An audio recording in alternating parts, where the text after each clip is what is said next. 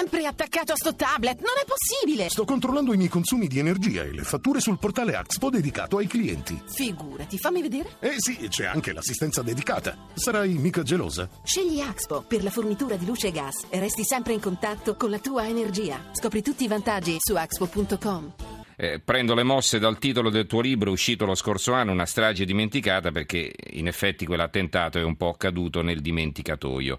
Eh, ricordiamo cosa accade quel 23 dicembre dell'84, siamo quindi alla vigilia di Natale, eh, questo treno, il rapido Napoli-Milano, era pieno di gente che andava a raggiungere i parenti per le feste, no?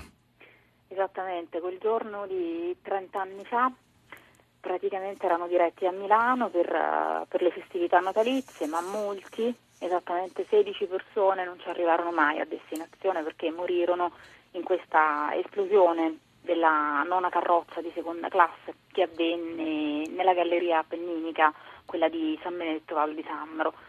Una strage che purtroppo con quello che è successo oggi, la sentenza della Corte d'Assise di Firenze, continua ad essere dimenticata ai noi.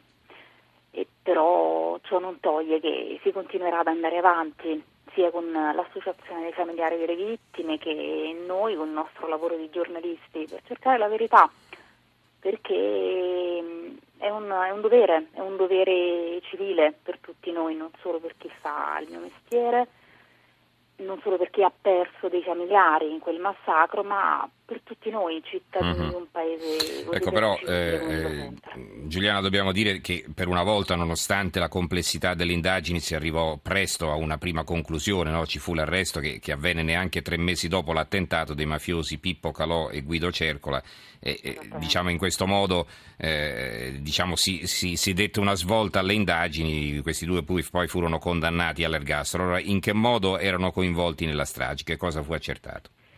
Erano coinvolti nella maniera in cui c'era stato questo accordo con uh, la Camorra partenopea, con i servizi segreti deviati dello Stato e appunto con, uh, con la mafia, con la mafia siciliana. Quello era un periodo particolare, come tu sai, perché si eh, preparava praticamente il maxi processo di Palermo che con le dichiarazioni di Buscetta avrebbe portato poi successivamente all'arresto di oltre 300 mafiosi. Tutto questo non, uh, non era gradito ovviamente a questo pericoloso intreccio di forze del nostro paese, per cui quella del Rapido 904 fu appunto una, un segnale forte di questo potere occulto che governava l'Italia. Ecco, le indagini poi si sono allargate e si è arrivati ad altri coinvolgimenti eccellenti, ce lo puoi ricordare? Sì, nel 2010 appunto la DDA di Napoli ha riaperto l'inchiesta riavviando le indagini e diciamo grazie alla collaborazione di pentiti di Camorra e di mafia che per la prima volta, stranamente, dopo quasi 30 anni, hanno fatto il nome di Totò Rina, quindi il boss di Cosa Nostra, visto come mandante ed esecutore della strage. Ecco però la Corte d'Assise di Firenze ha deciso che Totò Rina non c'entra nulla e l'ha assolto, una decisione che diciamo, ha sorpreso immagino anche i familiari con i quali tu sei in contatto, no? Sì, assolutamente. A parte gli inquirenti naturalmente, certo. Mm. E sono molto, non so come definirli, provati psicologicamente, credo che sia un eufemismo quasi. Non si può capire secondo me Mm, qualcosa che non si è vissuto in prima persona, però chiaramente sentirsi, vedere dopo 30 anni che non si è ancora arrivati ad una svolta, a sapere chi sono i responsabili veri di quella strada. Cioè non si conoscono i mandanti, ecco, si conoscono. Mm. Appunto. Mm, mm, mm.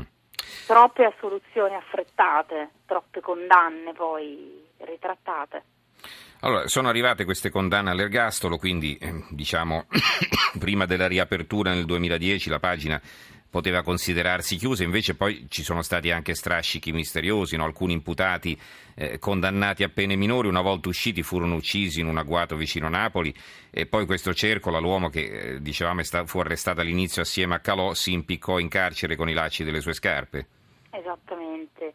E l'agguato di cui parli è quello mm, in cui perse la vita mm, la, la compagna dell'ex boss di Camorra Giuseppe Misso, che era proprio uno degli imputati della strage, prima condannato all'ergastolo, poi assolto e eh, condannato soltanto a sei anni di reclusione per detenzione di esplosivo, l'esplosivo che appunto era stato utilizzato per il treno. Ecco, ci fu questo colpo di fortuna, diciamo che appunto pochi mesi dopo la strage, eh, per, per, altri versi, no, eh, arrestarono Calò e Cercola e trovarono, oltre a droga eh, e, e, armi, eccetera, trovarono anche questo esplosivo e quindi ricollegarono l'esplosivo con la strage. E, e poi fu inquisito anche, fu indagato anche un, un, tedesco. Che cosa c'entrava questo tedesco? Chi era? Schaudin. Schaudin praticamente era colui che aveva fabbricato l'esplosivo che poi è ritornato appunto nel suo paese d'origine giustificandosi semplicemente in una trasmissione che hanno visto tutti qualche anno fa, appunto La storia siamo noi, questo speciale di Minoli in cui affermava di aversi costruito la bomba che avrebbe poi fatto saltare in aria la carrozza del rapido, però che non ne conosceva il, l'utilizzo, insomma non, non, sapeva a cosa sarebbe servito. Mm-hmm. E quindi lui non fu condannato per questo? No. Ho capito. Allora c'è qualche ascoltatore che ci scrive che pone delle domande. Eh, Marco da Roma, per esempio, ci scrive: Ricordo come fosse ieri, ero di servizio in caserma a Padova. Ricordo Bruno Vespa che diede la notizia. Sapete dirmi se è vero che un agente di pubblica sicurezza si suicidò alla vista della tragedia? Questo no, io non, non, so rispondere, non so sì, se sai qualcosa sì, tu. Mm. È così, sì. Un agente che dopo aver preso parte ai soccorsi ecco, non resse al trauma e si tolse la vita. Mm. Incredibile. E, ehm, questa strage poi era stata pianificata in maniera tale che l'esplosione avvenisse all'interno della galleria, quindi non soltanto per seminare parico, ma anche per avere un effetto eh, ancora più dirompente no, del, è chiaro, del, dell'esplosione. Eh, a, eh. Metà, a, metà, esattamente della galleria che è lunga circa 18 km, galleria che ho percorso giusto un mese fa, andando a Bologna proprio a presentare il libro. Mm-hmm.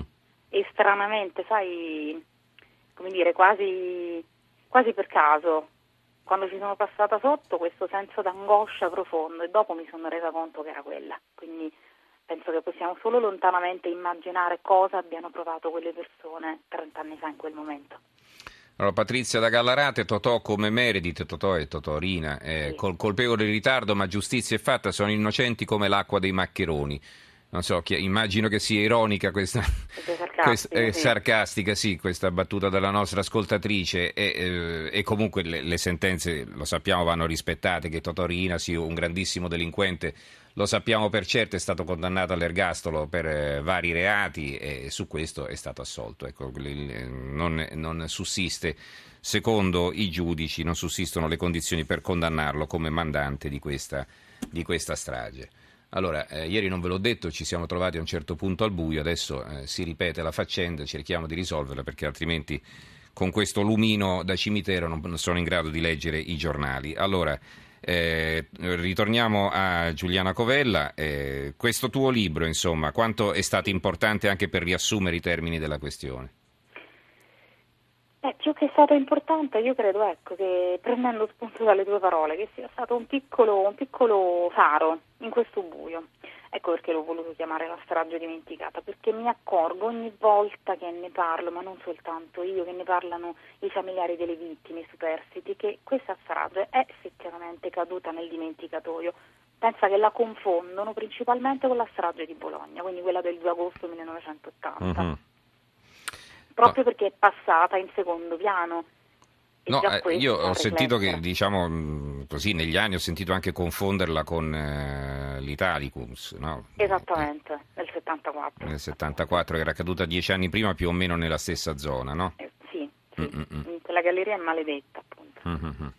Italicus che non c'entra con l'Italicum, che è la legge elettorale della quale stiamo parlando adesso in questo periodo.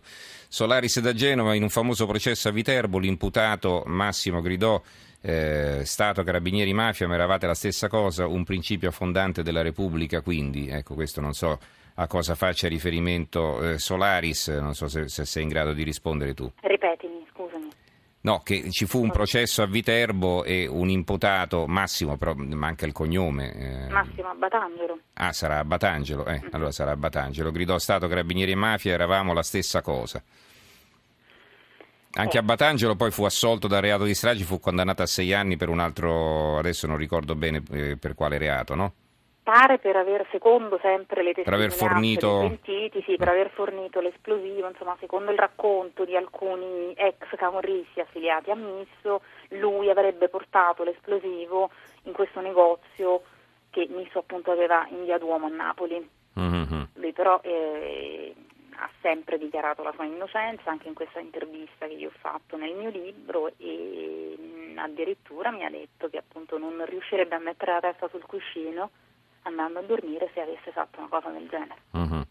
Rossella Davarese, probabilmente non ci sono prove sufficienti, ma per quanto si è detto in questi anni tutto è iniziato con Totorina. Eh, il problema appunto, come dice Rossella, evidentemente non ci sono prove sufficienti perché se è stato assolto, la Corte d'Assise lo ha assolto. E, mh, la, la cosa che vorrei capire anche eh, da te, eh, un'ultima considerazione, cioè se è vero che i parenti delle vittime non sono stati risarciti dallo Stato. Loro eh, percepiscono un, um, un'indennità Mm. in quanto vittime appunto del terrorismo, però eh, hanno dovuto affrontare insomma, una serie di vicissitudini per ottenere qualcosa che gli è dovuto, insomma, un diritto che appunto in uno Stato normale. Quindi alla fine è stato riconosciuto, avevo non letto tutti, un'informazione. Con, Mm, con grossi ostacoli, insomma, per qualcuno in particolare. Mhm, mhm. E va bene, allora ringraziamo Giuliana Covella, eh, collega giornalista, autrice di questo libro Rapido 904, La strage dimenticata, l'editore è Graus. Eh, Giuliana Covella, grazie e buonanotte. Grazie a voi.